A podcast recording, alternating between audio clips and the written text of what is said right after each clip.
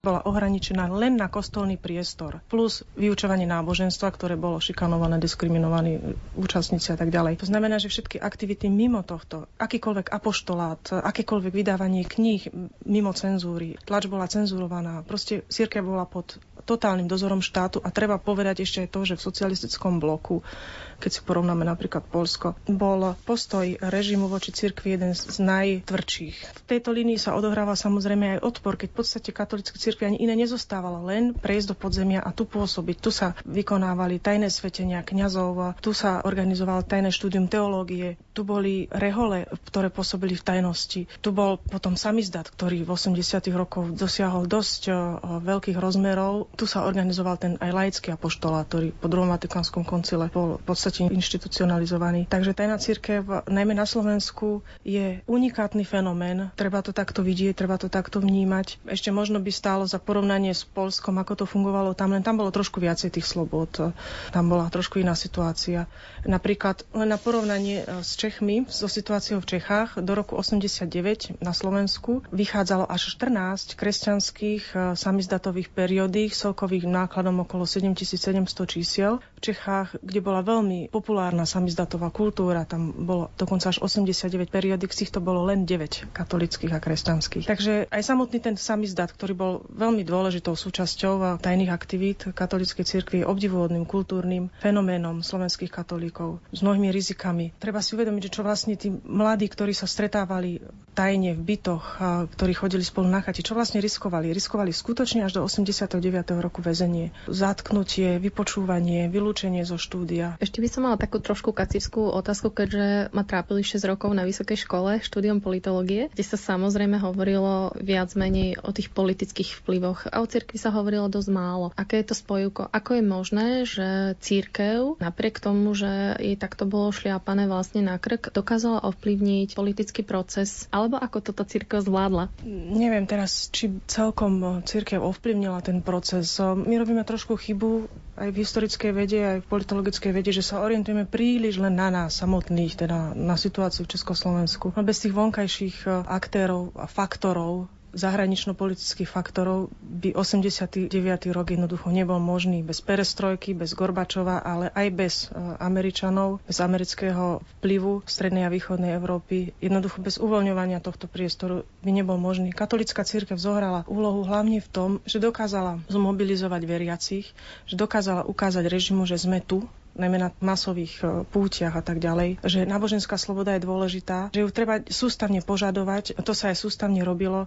Jednoducho režim už v určitom momente musel pred touto otázkou kapitulovať. V podstate aj kapituloval. Ale katolická církev sama o sebe nemohla nejako spôsobiť a vynútiť si pád komunistického režimu. To je nemysliteľné. Takú silu určite nemala. A napriek tomu, povedzme si v tejto súvislosti aj o osobnosti blahosloveného pápeža Jana Pavla II. Áno, Ehm, začiatok pontifikátom, nástup Jana Pavla II. v 78. koncom oktobra v roku 78 bol veľkým medzníkom v dejinách katolickej cirkvi, celosvetovej katolickej cirkvi po druhej svetovej vojne, pretože znamenal zásadný Možno do začiatku sa to tak nezdalo, ale potom v neskôrších rokoch eh, to bolo jednoznačne zásadný odklon od tej predchádzajúcej línie tej tzv. vatikánskej ostpolitik. Čiže Jan Pavel II dá síce na vedomie, že bude pokračovať v duchu druhého vatikánskeho koncilu, to bola jeho intenciou, Dokonca, že bude pokračovať aj v dialógu so socialistickým blokom, keďže si ponechal Kasaroliho, ktorý bol hlavným vyjednávateľom v štátnom sekretariate, dokonca ho menoval za štátneho sekretára, ale na druhej strane už len prvou encyklikou, ktorú vydal Redemptor Hominis, vyhlásil jednoznačný boj proti ateizmu a potláčaniu slobodu vierovýznania. On jednoducho popre legitimitu marxistického leninizmu a marxistického svetonázoru na jednej strane, ale aj materializmu a tak ďalej, ktorý sa vzťahoval teda na západnú Európu, západný svet. Jan Pavel II pochádzal z Polska, čiže mu boli známe pomery fungovania komunistického štátu, komunistického režimu voči cirkvi. Takisto mu boli známe aktivity tajnej cirkvi, ktorú sa jednoznačne snažil podporiť. A Jan Pavel II bol predovšetkým Poliak. To znamená, že on sám na vlastnej koži zacítil tú nespravodlivosť zo 45. roku, kedy bola Európa jednoducho rozdelená sám vydal vyjadrenia, Európa musí dýchať obidvoma plúcami, to znamená, že musí dôjsť k zjednoteniu Európy. A ten najdôležitejší bod, ktorý sa týkal aj Slovenska, podpora tzv. podzemnej cirkvi. Zaujímavé je, aká bola reakcia komunistického režimu eh, na jeho menovanie. Komunisti, dalo by sa povedať, že do istej miery takéto skutočné fungovanie v katolíckej cirkvi nedokázali pochopiť, keďže vnímali jeho voľbu ako jednoznačný zásah Spojených štátov amerických. Oni ho charakterizovali ako kandidáta USA. Dokonca tam citovali Zbigneva Bžežinského, že ten mu pomohol dostať sa na pápežský stolec, čo je absolútne nemysliteľné, keď zoberieme, ako funguje konkláve. Komunisti sa začali báť voľbov Jana Pavla II. Vedeli, aj písalo sa o tom v inštitúciách, napríklad e, Sovietská akadémia vied, Bogomolov inštitút vydal takú kritiku, kde sa písalo, že tá kritika nedodržiavania ľudských práv sa určite zosilní. Jan Pavel II bol všeobecne považovaný za v slovníku komunistov reakcionárskejšieho v cirkevných záležitostiach a nebezpečnejšieho v ideologickej oblasti ako jeho predchodcovia. V Československu Vojtila nebol celkom neznámou osobou, keďže sa v 74.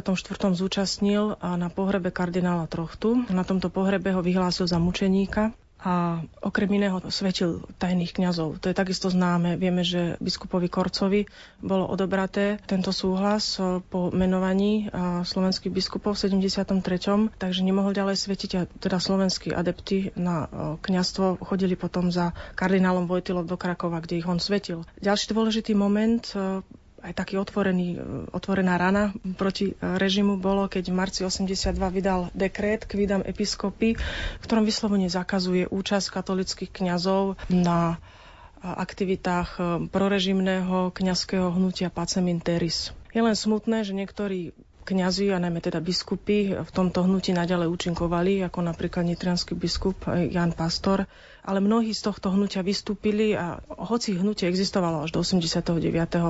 stratilo na svojej intenzite a mnohí katolickí kňazi si zrejme uvedomovali, že nebudú riskovať medzi lojalitou voči štátu a voči Svetej stolici, ktorá si myslím, že je pre nich dôležitejšia. Videli sme tých,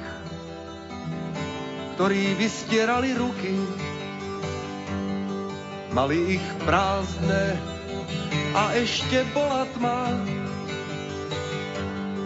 po našich uliciach odvtedy prešli veky. Prebudili sme sa zo zlého sna. Slúbili sme si lásku. Slúbili vravieť pravdu len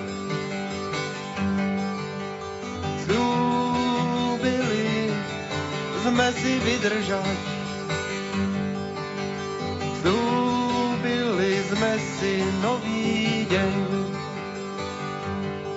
Tí mladí za nás vystrali prázdne ruky.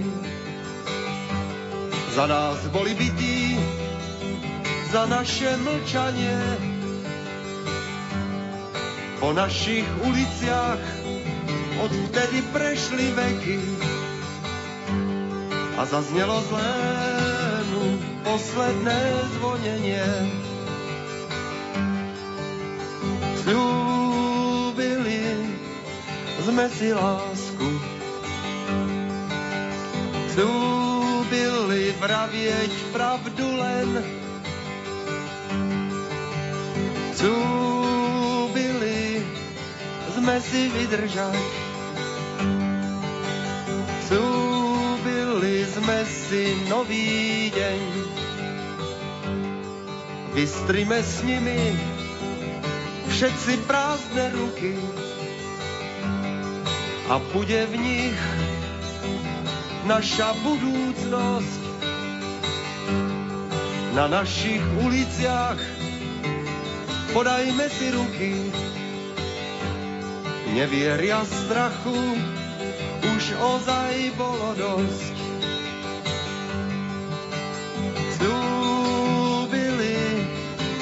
Sme si lásku. Zúbili vravieť pravdu len. Zúbili sme si vydržať. Zúbili si nový deň. Slúbili sme si lásku,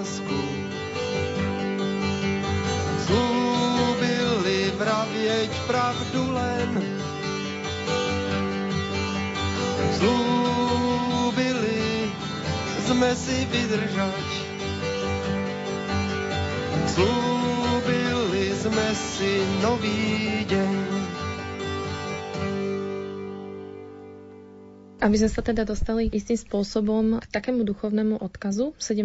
novembra 1989 všetci žijeme v štáte a mali by sme sa správať ako homo politicus, to znamená občania, ktorí sa zaujímajú aj o to, čo sa v tom štáte deje a aké to, to dedictvo historické alebo politologické máme.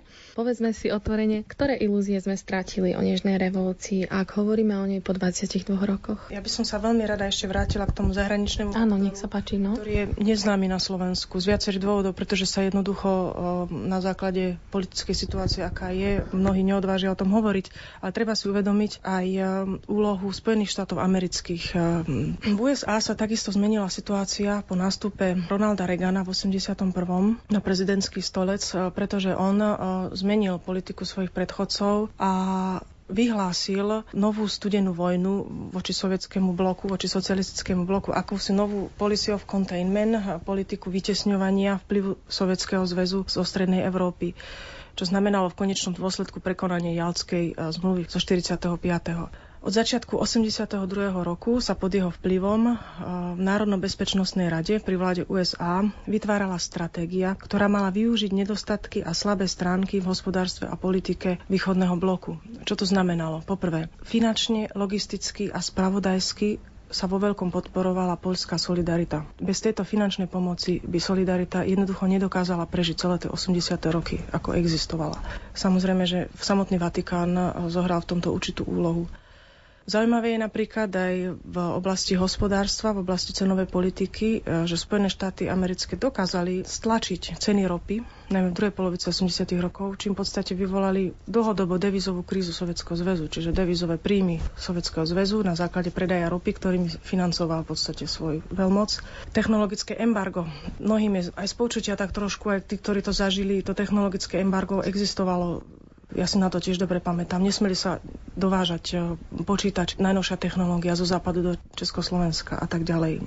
To všetko bola politika, ktorá bola stanovená na začiatku prezidentstva e, Ronalda Reagana nové zbrojenie, hviezdne vojny. V podstate tá fráza, že Spojené štáty USA teda uzbrojili Sovietský zväz, je v istom zmysle správna, aj keď sa mnohé z toho nerealizovalo, čo sa realizovať malo. Existuje jedna bezpečnostná direktíva, to niečo ako prezidentský dekret, ktorá bola vypracovaná v tejto Národno-bezpečnostnej rade, ktorú som tu spomínala, s číslom 54, tá už bola zverejnená, to je tajný dokument um, americkej vlády s názvom e, Americká politika voči východnej Európe. Z 2. septembra 82, prosím, to sme ešte 3 roky pred perestrojkou. Sťahovala sa samozrejme aj voči samotnému Československu. V tejto direktíve sa všeobecne písalo, že treba podporovať liberálne prozápadné hnutia v 82. Treba oslavovať vplyv Sovietskeho zväzu v tých socialistických krajinách, treba podporovať celú tú agendu ľudských a občianských práv a treba diferencovať. Čiže iná politika voči Sovietskému zväzu, čiže jasné vytesňovanie z tohto priestoru a iná politika voči východnému bloku, čiže tam, kde sa preukazujú liberálne tendencie, tak tam musíme zaslať svoju pomoc. Takisto výrazná bola pomoc um, USA voči tým uh, hnutiam opozičným, uh, Charta 77 a tak ďalej. William Lewis, americký veľvyslanec v Prahe, dokonca až tak okato podporoval Chartu 77 tým, že ich neustále pozýval na veľvyslanectvo, kde sa stále stretávali, že iné zastupiteľstva iných štátov, hlavne západní, proti tomu protestovali. Zvyklo sa napríklad, že pri zahraničných návštevách v Československu, najmä teda západných politikov, popri tom oficiálnom programe sa pozývali chartisti na zastupiteľstva. Napríklad e, začiatkom 88., keď prišiel John Whitehead do Československa, zástupca ministra zahraničných vecí, prijal na americkom veľvyslanectve Václava Bendu, Václava Havla a Václava Malého. známe osobnosti. Vycestoval aj na Slovensko, kde sa zaujímalo národnostné menšiny, pranieroval utlačanie katolíckej cirkvi, nerešpektovanie slobody, verejného zhromažďovania a tak ďalej. Takisto financovanie e, týchto opozičných hnutí. Ja si dovolím tvrdiť, že bez výraznej pomoci napríklad štokholmskej nadácie Charty 77 by títo disidenti jednoducho neprežili nemali predsa zamestnanie, z akých zdrojov by čerpali. Proste bola vyvinutá na západe celá jedna obrovská sieť podpory týmto hnutiam. To sa týka aj podzemného hnutia katolíckej cirkvi. Anton Hlinka, Mníchov, a potom Ústav Sv. Cyrila metode v Ríme a tak ďalej. Čiže to zahraničie bolo nesmierne aktívne. To netreba podceňovať. A potom na druhej strane, ono dalo by sa povedať, že Gorbačová perestrojka v podstate už bola len akousi odpoveďou na túto ofenzívu americkej zahraničnej politiky voči Sovietskému zväzu. Čiže bola akýmsi ústupom zo svojich pozícií, stiahnutím sa z tohto priestoru, v ktorom nastalo určité vákuum, ktoré v konečnom dôsledku vyvolalo pád samotného komunizmu. Je to teda pravda, že je potrebné strátiť isté ilúzie? Bolo to tou ilúziou, že sme sa možno domnievali, že my sme boli strojcami tej revolúcie? Neviem, či sa niektorí bývalí disidenti ešte stále domnievajú, že boli strojcami. Bez tohto pozadia by určite sa prevrat neuskutočnil. Určite nie v takom. Ono je aj otázka, čo sa vlastne 17.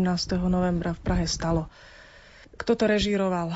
Aká bola spolupráca. Dokonca si dovolím tvrdiť, píšu to aj niektorí e, vysokí sovietskí politici, poradcovia Gorbačova, že tá koordinácia aktivít medzi USA a ZSSR bola veľmi vysoká. Dodnes o tom sa málo hovorí. To boli vedecké podujatia, ktoré sa organizovali spoločne, rôzne iné výmeny. Nechcem povedať, že spravodajské služby. Nechcem začínať túto debatu. Takže ja si dovolím tvrdiť, že to, čo prišlo v 90. rokov, za to určite ľudia na námestiach nestáli. Proste ten divoký kapitalizmus, ktorý tu nastal, bezzákonné procesy, už len na začiatku 90. rokov, devalvácia meny, liberalizácia cien, divoká privatizácia, to všetko, neviem si predstaviť, že by si toto ľudia v, takomto, v takejto miere želali. Takže mnohé z tých ilúzií sme opravne nestratili. Keď si prečítate napríklad to prvé vyhlásenie verejnosti proti násiliu z 20. novembra, teda česne po manifestácii, tak mnohé z tých vecí by boli dokonca aj dnes aktuálne. Napríklad ja len, ja len citujem, čo sa tam hovorilo. Nedodržiavanie zákonov, teda ono sa to pranierujeme, nedodržiavanie zákonov, prehlbujúcu sa mravnú krízu, nespravodlivo sa odmenuje práca. Aktuálny problém dnes školstvo, chýba pravdivé informovanie verejnosti, takisto je to je aktuálna vec. Aby sme to zase teda nezakončili nejako veľmi, veľmi negatívne, tak ja by som e, položila možno už len takú kratučku e, otázku. Povedzme si e, možno dvoma, troma bodmi, naozaj len veľmi krátko pozitíva tej revolúcie. Revolúcia v podstate priniesla celospoločenskú zmenu v tom zmysle, že tu nastala sloboda, duchovná sloboda to v každom prípade e, útlak e, vierovýznania a tak ďalej, ktorý tu dovtedy bol, ten jednoducho zmizol. To znamená, že pre církev a pre veriacich ľudí to bola podstatná, trvalá a siahodlbá zmena, ktorú cítime až dodnes. To treba jednoznačne oceniť. Iné je, e, či sme skutočne získali e, slobodu v rámci fungovania celosvetového spoločenstva štátov, v hospodárstve a tak ďalej, nezávislosti, zahranično-politickej oblasti a tak ďalej. Avšak tú vnútornú slobodu to sme skutočne získali a to si treba aj oceniť.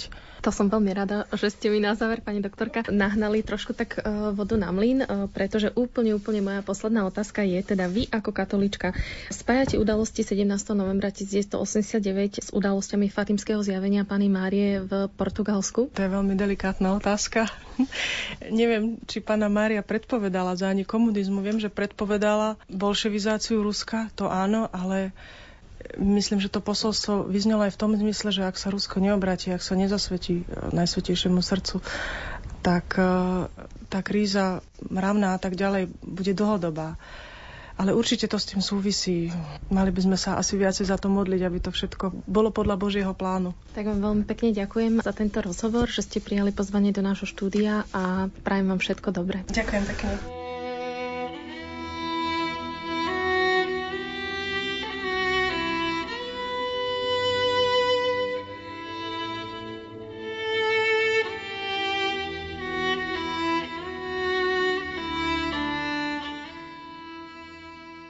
Na dnešnej relácii sa podielali hudobná redaktorka Diana Rauchová, technicky spolupracovali Matúš Brila a Štefánia Kačalková-Štefančíková a všetkým poslucháčom praje pekný deň a príjemné počúvanie Elena Zéber.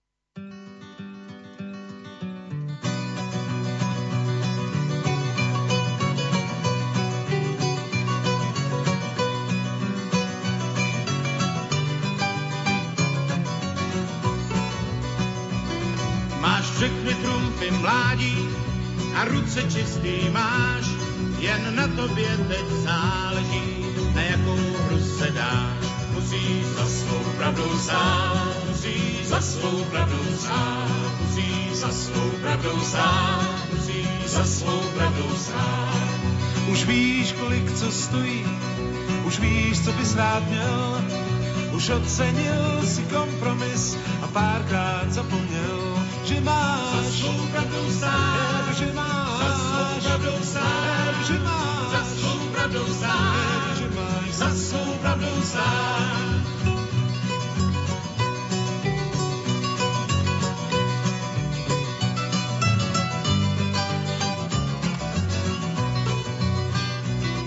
Už nejsi žádný elef, co prvně do hry vpad.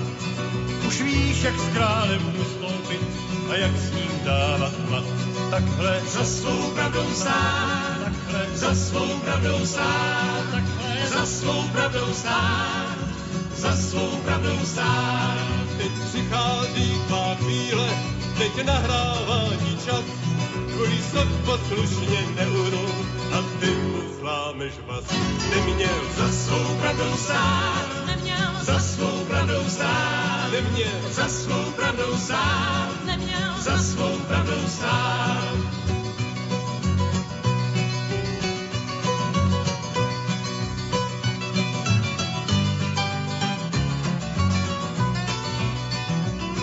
Tvůj potomek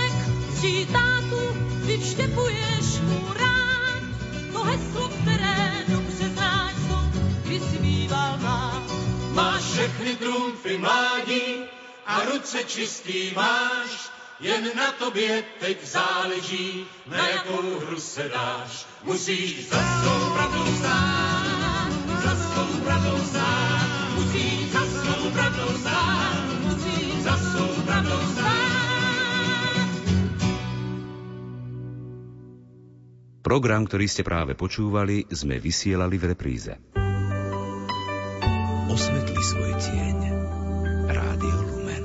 Táto relácia bola vyrobená v roku 2010.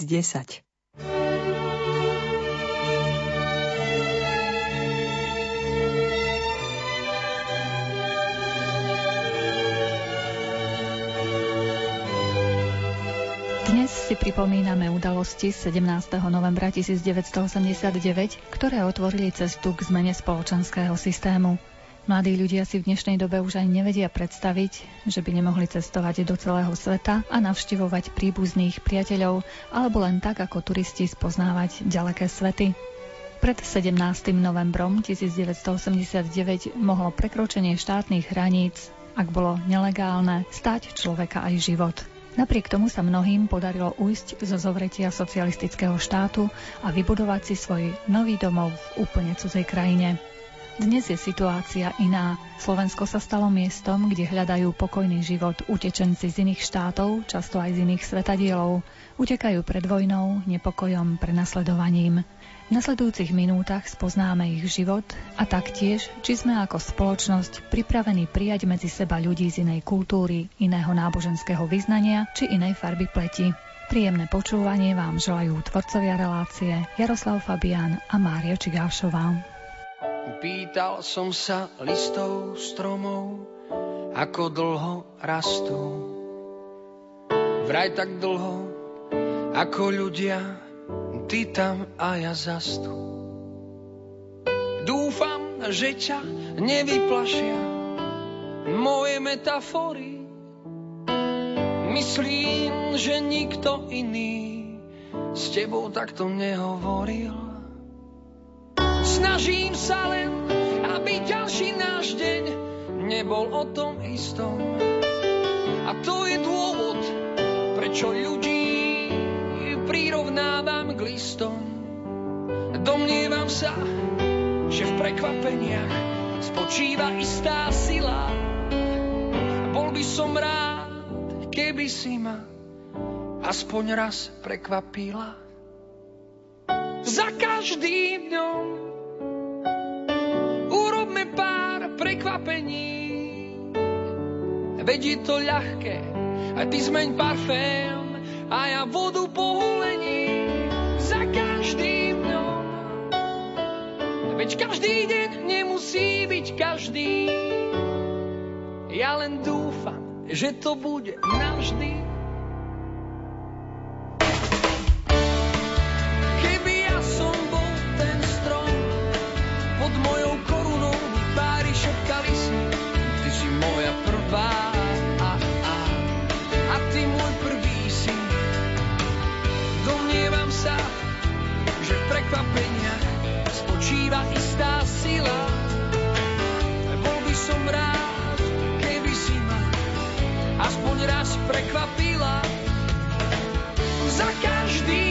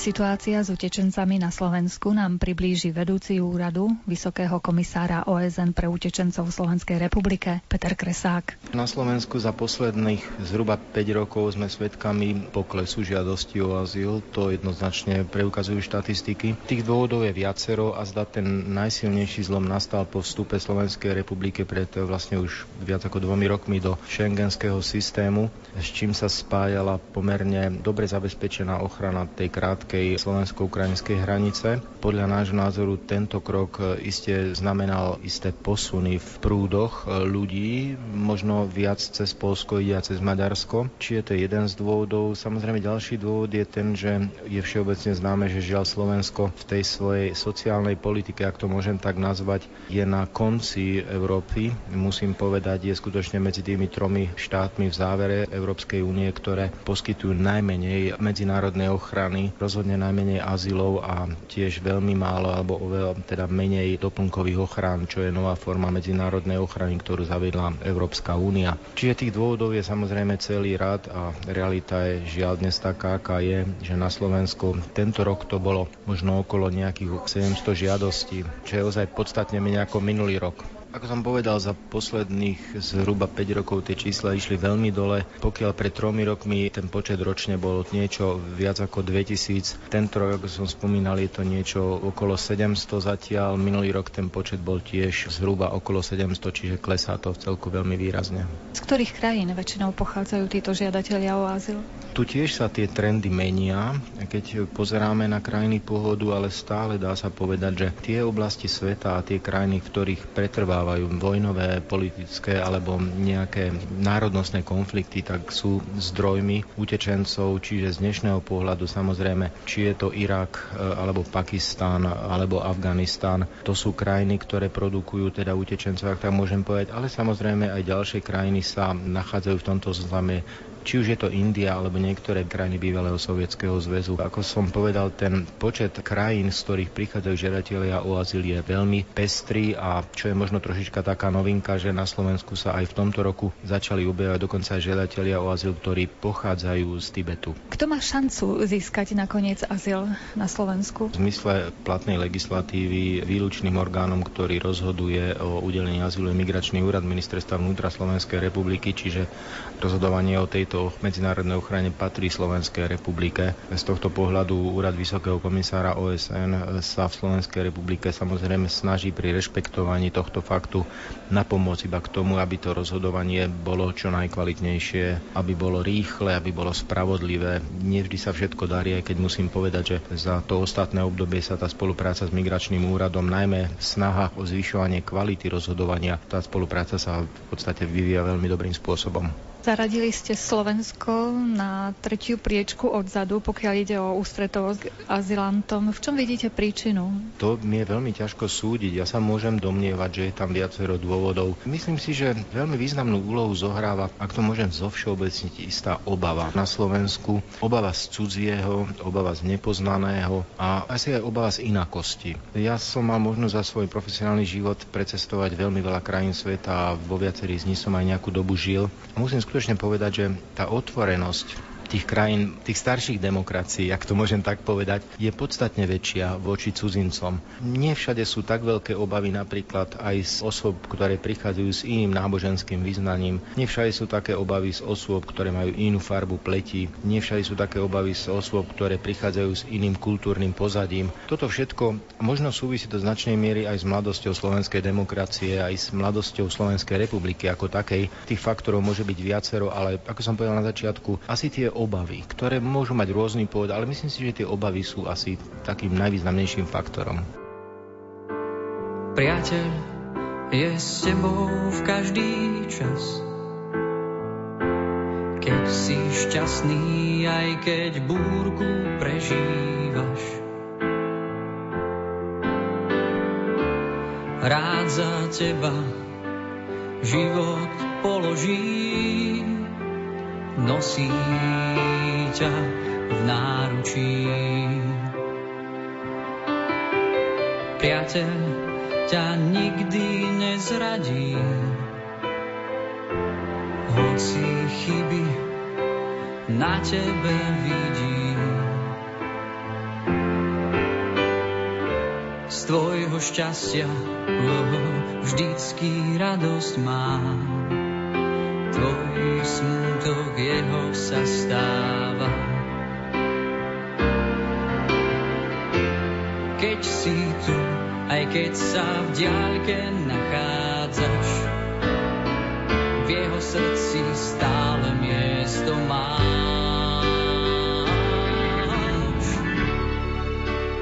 Utečencom na území Slovenskej republiky okrem iných inštitúcií pomáha aj Liga za ľudské práva, hovorí advokátka Miroslava Mitalmanová. Liga za ľudské práva poskytuje právne poradenstvo, ale aj právne zastupovanie žiadateľom o azyl na území Slovenskej republiky, ale aj osobám, ktorým už azyl bol udelený alebo ktorým bola poskytnutá doplnková ochrana. A okrem teda tejto skupiny cudzincov, ktorí teda žiadajú o medzinárodnú ochranu na území Slovenskej republiky, poskytujeme aj právne poradenstvo legálne zdržiavajúcim sa migrantom, to znamená tým, ktorí sú na trvalom, prechodnom alebo tolerovanom pobyte na území Slovenska. Akými problémami sa najčastejšie stretávate? Čo musíte riešiť ako právnička? My riešime predovšetkým to právne postavenie tých ľudí a snažíme sa vlastne pomôcť v rámci jazového konania, aby tie jazové konania boli naozaj kvalitné, teda aby prebehli tak, ako majú v súlade so zákonom a podporujeme vlastne tých ľudí tým, že tie silné prípady právne zastupujeme a v každom prípade vlastne každý dostane minimálne teda právne poradenstvo, aby vedel také minimum o azylovom konaní, aby vedel svoje práva, ale aj povinnosti povinností, čo očakávajú, či už teda pred migračným úradom Ministerstva vnútra Slovenskej republiky, ale napríklad aj pred eh, konaním pred Krajským súdom alebo Najvyšším súdom Slovenskej republiky. V akých jazykoch môžu dostať tieto vaše služby? Zamestnanci Ligy za ľudské práva ovládajú vlastne všetci anglický jazyk a niektorí ovládajú španielský, respektíve francúzsky jazyk. Okrem toho samozrejme používame aj oficiálnych tlmočníkov, teda tých, ktorí sú zapísaní v zozname Ministerstva spravodlivosti ako tlmočníci, pretože z takých jazykov, ako je napríklad perský jazyk, urdu, panžáby jazyk, samozrejme je potrebné, aby tam bol prítomný tlmočník, lebo tí ľudia vlastne majú právo vedieť čo sa s nimi deje v jazyku, ktorému minimálne rozumejú, ak to teda nie je ich materinský jazyk. Ako dlho trvá proces vlastne, kým sa ocitne ten človek na našom území, až kým dostane teda nejaké rozhodnutie, že tu môže buď to chvíľu ostať, alebo aj trvalo ostať? Zákonné konanie o azle trvá 90 dní, to znamená od toho dňa, keď človek podá vyhlásenie, ktorým žiada o udelenie azylu, až po vydanie rozhodnutia migračného úradu o tom, či sa osobe udelí alebo neudelí azyl, respektíve poskytne alebo neposkytne doplnková ochrana. A táto 90-dňová lehota sa vlastne môže predlžiť. Samozrejme o ďalších teda 90 dní. Samozrejme vtedy, ak je to potrebné pre to konanie. Napríklad sa potrebujú doložiť nejaké dôkazy, ktoré sú nevyhnutné pre vydanie rozhodnutia. A ak je osoba teda neúspešná pred migračným úradom, potom má ešte právo podať opravný prostriedok na krajský súd, buď v Bratislave alebo v Košiciach. A krajský súd rozhodne do 90 dní od podania opravného prostriedku.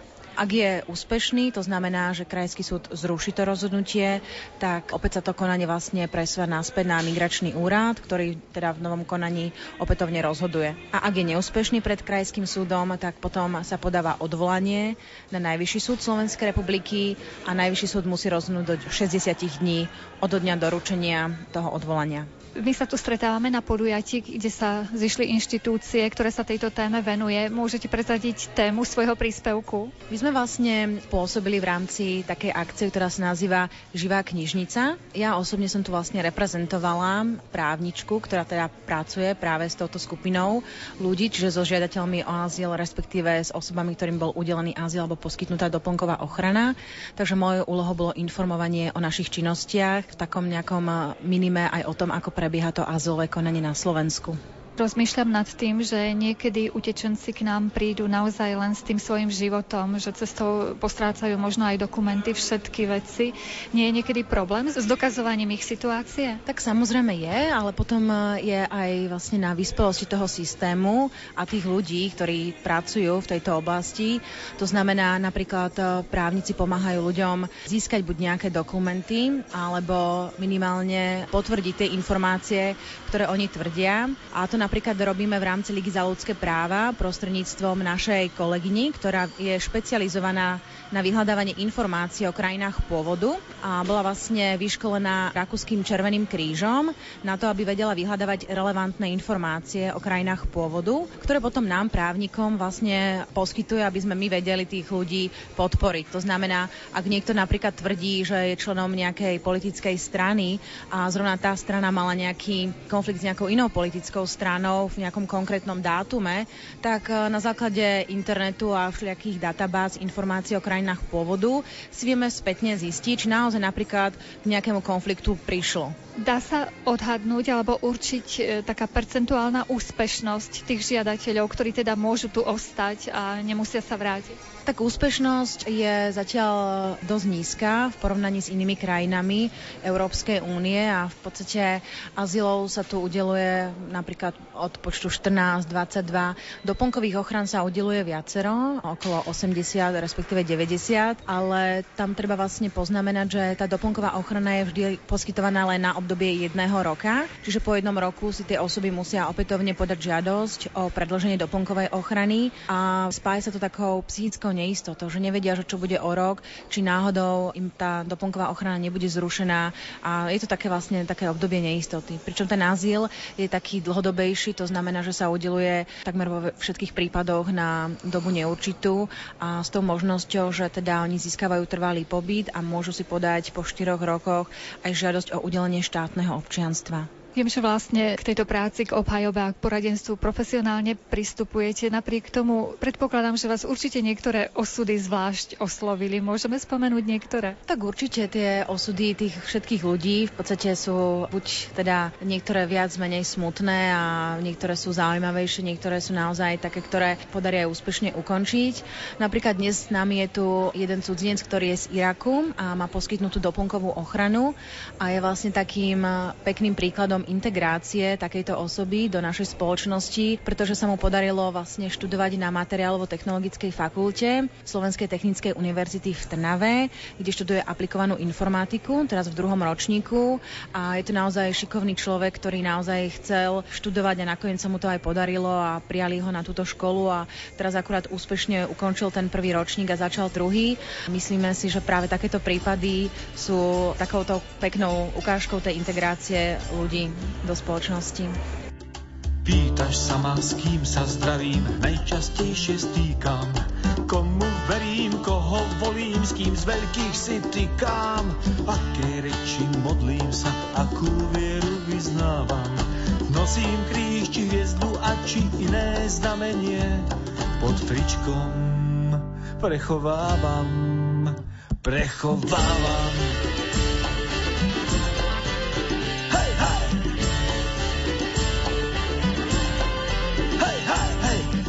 Sa tiež ako bývam, že a v čom sa vozím, akú značku pijem, či a kam do baru chodím, ale ja ti neodpoviem, tak ako ty čakáš. Z prostej pravdy vzorec osobnosti ani dištanc vzťahu nevyrátaš, nevyrátaš.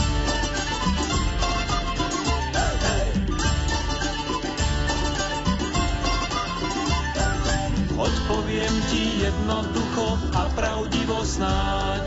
Vieru moju verím silno a žijem ako tak. A žijem ako tak a hlavne rád.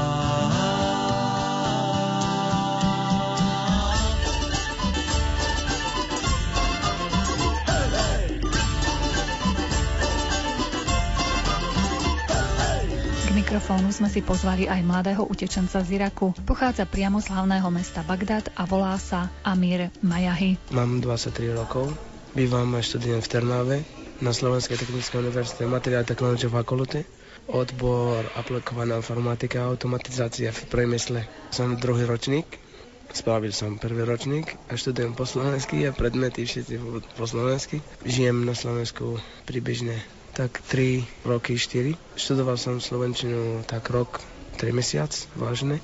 Snažím e, nestratiť moje sny a pokračovať môj život a začať znova všetko aby nestratil moje sny, aby končil moju vysokú školu, aby mám hlasnejší hlas.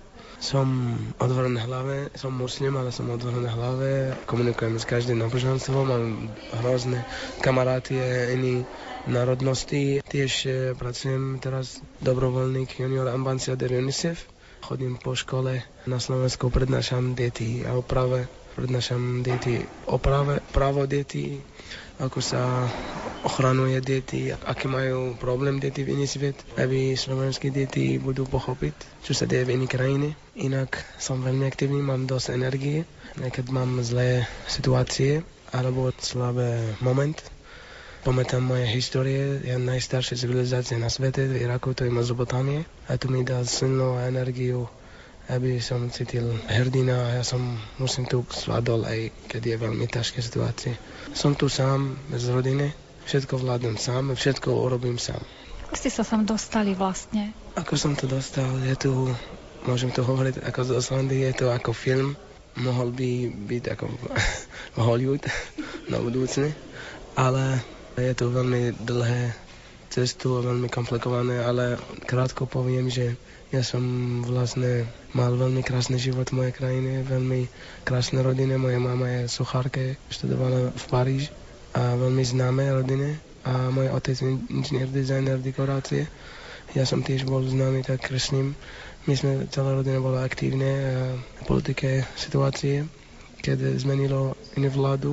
Mysleli, že sme sme z tento starú vládu a preto sme prenasledovaní. To je jeden dôvod. Generálny dôvod tiež, lebo sme Iračania a teraz v Iraku keď chodíme do mesta alebo tak, možno bude nejaké auto, bombo alebo niečo tak alebo niektorý človek sa by sebe zabí veľa ľudí s ním. Osobný dôvod tiež ja som bol prenasledovaný pre nejakých divní ľudí a radikálni, čo prišli z iných arabskej krajiny alebo iní muslimské krajiny, alebo ja neviem odkiaľ. Sú veľmi radikálni a prišli rozkazovať moje krajine. A ja som bol, študoval medicín v mojej krajine a vtedy som chcel pomáhať moje krajine, v moje slovo. My sme tak, chcem hovoriť moje slovo a nebal som ale kvôli tomu bol prenasledovaný pre tento ľudí a našli ma a niektorí zabili môj najlepší kamarát a ešte aj skoro ma chytili a potom som vedel, že žiadne šance nemám, preto musel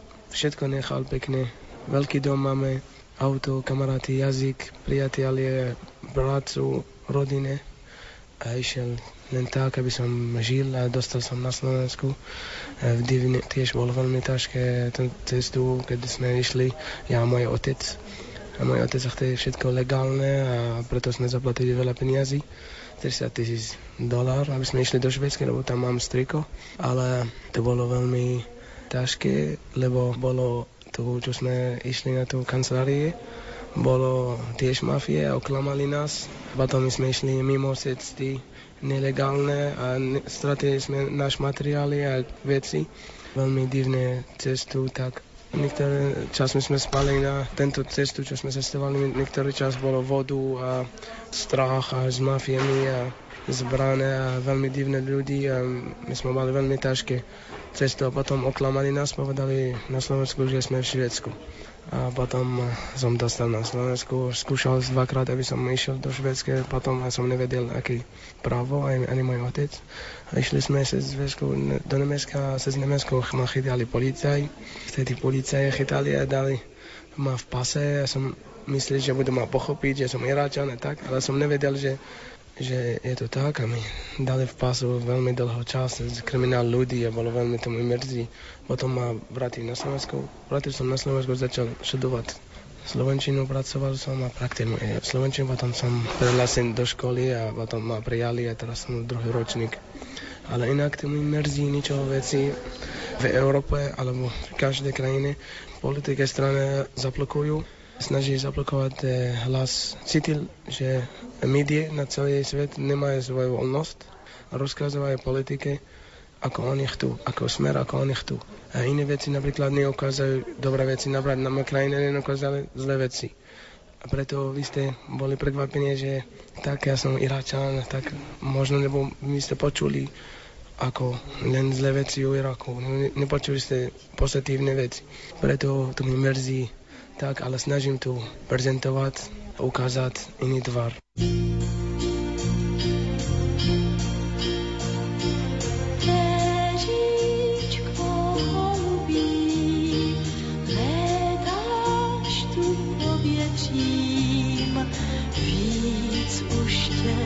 nestačím, odletíš dál, Bůh ví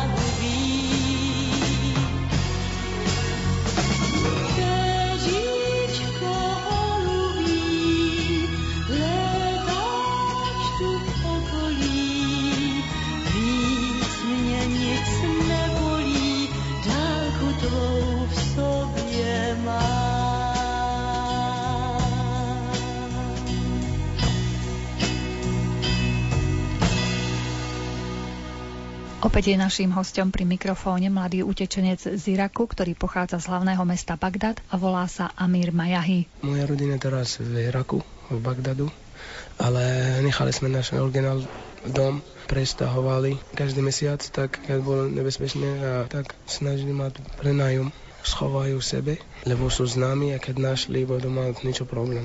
Preto je to veľmi ťažké. Práve, že my z tých médií máme len informácie stále o vojne. Netušíme, ako normálni ľudia žijú svoje radosti. Inak v Iraku my sme krajine, čo máme veľmi zaujímavé histórie a preto sme veľmi otvorené hlave. Nie ostatní ako iní radikálne sú, Iraku sú Arabi, sú kresťani, sú Židi, aj sú iní náboženstva, ani vy nepoznáte možno a aj iné národnosti, aj žijeme spolu, hráme fotbal, žiadny problém. Tak, ale niektorí ľudí mysleli, aha, my sme muslimáni radikálni, zabíme každý druhý sebe, ale to je pravda, len musím tu povedať. Ja som veľmi rád, vy ma dáte tú šancu, lebo myslím, že tu šanca, aby ľudí budú rozumieť budú zmeniť trošku pohľad.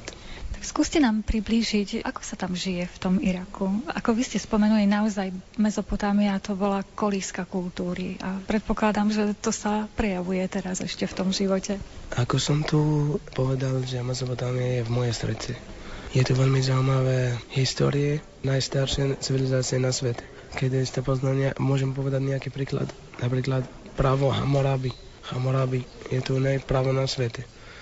Sumerský jazyk to je tiež najstarší jazyk. A ešte veľa vecí zaujímavé, ale o to ľudí nevedeli, lebo stále je vojne tam. A tiež napríklad my veľmi moderné krajiny boli, mali sme veľmi pekný život. Tak napríklad, keď sme boli mladí, a keď my sme išli, tam máme Tigris, Ifrit, rieky, máme na sever z hranice s Turskou hory, ako tá tu, a máme aj pušť, aj máme aj more. Ako aj fyzikálne je to krásne krajiny a stratégie a tiež bohaté krajiny. My sme bohatí ľudí, nie chodobní, ale čo nás chýba je pokoj a kľud. A to je hlavný problém, ale ináč pred vojne my sme mali veľmi krásny život. Každý komunikujeme. Napríklad na mojej ulici, keď kristiáni, moje susedie mali oslavu, ja chodím na tú oslavu a celé moje rodine a gratulujem keď mali nejaký sladbu alebo tak, do kostela. A oni tiež, keď my máme nejaké oslavu, oni prišli pre nás a gratulovali a takto my sme žili a tak bolo veľmi pekný vzťah medzi susedie. My sme veľmi priatelia s každý. A napríklad, keď ja som bol v Iraku pred vojnou, my sme chodili, moji kamaráti, ideme tam pre Tigris, je tam úžasné, veľmi pekné slnko a tak a palmy. A tak jeme nejaké naše veľmi pekné ryby, tak veľké pred Tigris a pokecáme do 4 ráno a otvorené všetko, svetlo, celé všade a všetko pokoj, nikto, nebolo žiadny strach. Ale tiež my sme mali na druhú stranu, my sme mali tiež diktátor, takže ten, v tento posledné vojne my sme nevedeli Iračania, čo budeme robiť. Držať diktátor navždy, alebo nebudeme bojovať s diktátor Saddam možno Američani budú dať nás lepší život ale my sme pustili Američani, aby všetko robí ako oni chcú, aby mysleli, že budú zmeniť na život a bude demokracia, bude pekný. A teraz máme taký bordel, lebo ľudí sú nesvyknutí na demokracie a niektorí ľudí sú nevyzdelávaní, lebo vojna to pokazí všetko a zomrie aj otec a on nemôže ísť do školy a preto on už nevyzdelávaný. A politike veľa hrozné teraz politike strany používajú slovo demokracie a používajú iní ľudí a oni sú zvyknutí myslí, že tu demokracia okradne všetko a tak potrebujú čas Inak ja som veľmi mám zlé pamiatku, keď som nechal všetko všetko a keď to zabili môj najlepší kamarát tam.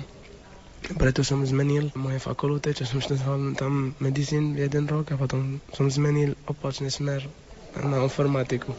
Ale obidva fakulty tu mám rád a snažím teraz na Slovensku byť nový život, všetko kračujem znova.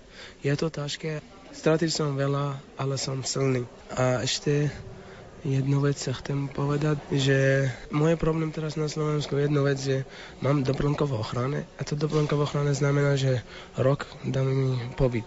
A to je mi nedá si tým nemôžem rozmýšľať na budúcne čo chcem, ja som mladý, mám 23 roky a už viem Slovenčinu, už mám vysokoška, už mám kamaráty, už mám nový život.